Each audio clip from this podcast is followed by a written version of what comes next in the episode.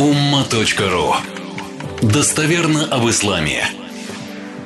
Человеку верующему, ну, полагаю и сам применяю, практикую, очень важно иметь такое здоровое внутреннее состояние, молитвенное состояние перед Всевышним, настрой, ну, быть в гармонии с самим собой.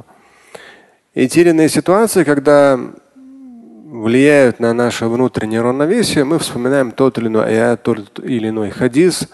Тоже, опять же, чтобы это было некой такой молитвой или молитвенным нашим состоянием, обращением ко Всевышнему. Есть ситуация, которая от нас зависит, есть ситуация, которая от нас не зависит. И то, с чем люди столкнулись, как я сказал про эту пробирку Колина Пауэлла, то, что люди столкнулись, может быть, мы там с умным видом можем разные вещи говорить, там и про конец света и так далее, но и тысячу лет назад конец света был близок, и через тысячу лет, может быть, тоже близок, одному Всевышнему ведомо. Но десятки миллионов людей, просто обычные люди, как и мы, да, ну, подверглись очень тяжелым испытаниям жизненным. И Ирак, и Ливия, и Сирия, и там еще ряд государств других, и Ливан, и там все рядом, то есть, ну, где просто междоусобные войны по той простой причине, что кому-то захотелось списать. У меня такое даже ощущение бывает, что оружейников к власти привели и в Америке, и, Евро... и в Европе привели к власти президентов именно оружейники и требуют от них, ну, государственных контрактов. Европа ни с того ни с сего выделяет Украине на миллиард двести миллионов денег, да, вроде как, из одного кармана в другой, а поступает оружие. Для того, чтобы люди друг друга убивали, как, вообще непонятно. То есть, и уже огромная территория мира, да, населенная мусульманами в значительной части, хотя там и много христиан, находится в таком военном положении, постоянно междуусобного уничтожения уже почти двадцать лет. И уж Афганистан еще дольше. Не знаю, насколько это, как вообще, то есть очень, на самом деле, нездоровая ситуация. От нас зависящие, да, мы стараемся делать и в наших делах, в наших поступках, воспитывая наших детей. Но бывает так как-то некомфортно в душе.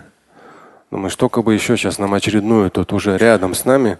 Если уже с мусульманами вроде как разобрались, все они там между собой перессорились, перестрелялись там или же погрязли в роскоши, давай теперь русскоговорящих всех тут растрясем, чтобы они там ой-ой-ой, еще сколько там друг друга грызли. Да? При том, что этим дали оружие, тем дали оружие.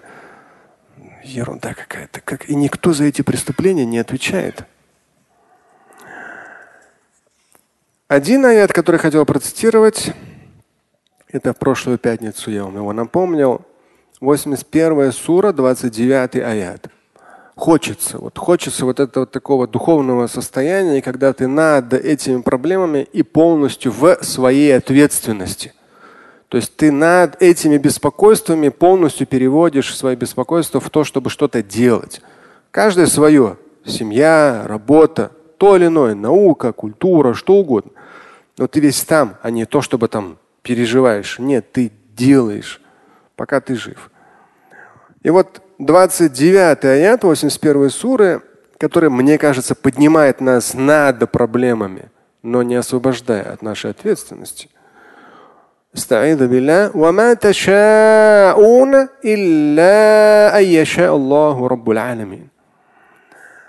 время я очень большой комментарий к этому аяту сделал. И основное здесь, тут даже три пункта я пишу, пояснение, потом, если что, почитаете.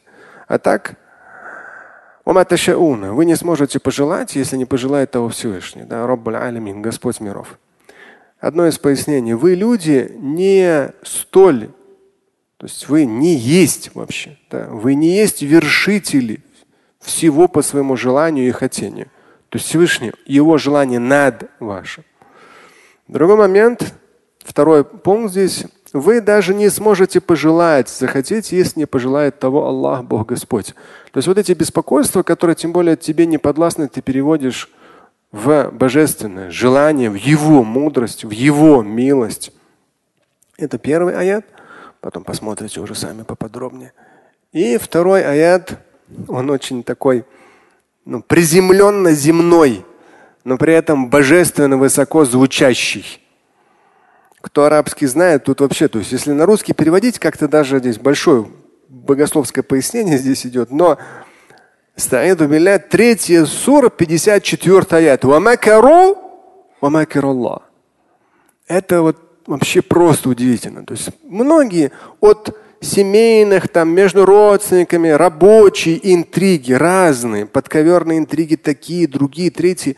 Аят чита... Человек, читая этот аят, он поднимается над этим. Я уж не говорю про интриги мировые на сегодняшний день, межполитические, геополитические интриги просто ужасают по своей странности, да, которая может в любой момент может привести к большому кровопролитию.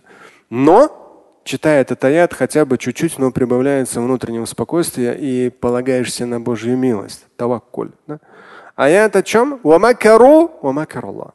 Они строили макр. Макр – это козни.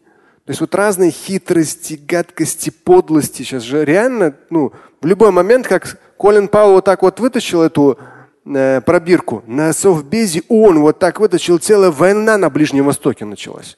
И это все потом сказали, это ложь была, все это признали. Любую мелочь можно сейчас кинуть информационную. Тогда не был в две тысячи третьем такой интернет, как сейчас. Мелочь какую-нибудь, какой-нибудь ролик закинь, как были ролики, там, химическое оружие, или эти на этих напали, вот смотри, эти этих убили. Моментально здесь, ну, настолько мало не покажется никому. И вот читая этот аят, по крайней мере, ты вносишь такое хотя бы чуть-чуть, но постепенно, поэтапно спокойствие в свою душу. Ва макару, ва макаруллах. Они строили козни, и Всевышний выстроил козни. Здесь именно вот, может кто-то скажет, это некрасиво звучит, оно на арабском очень красиво звучит. То есть люди постоянно вот эти вот хитрости, козни, подлости, гадкости. То есть в большинстве своем такой, ну, ненасытность человека. Но сколько вам еще нужно? Да? Нет, вот козни какие-то выстраивают. А Всевышний тоже, в свою очередь, выстраивает все должным образом, как макр. Валлаху хайрун макирин. И он хайрун макирин. Он лучше всех в этом. Мощнейший аят. Слушать и читать Шамиля Аляуддинова вы можете на сайте умма точка ру.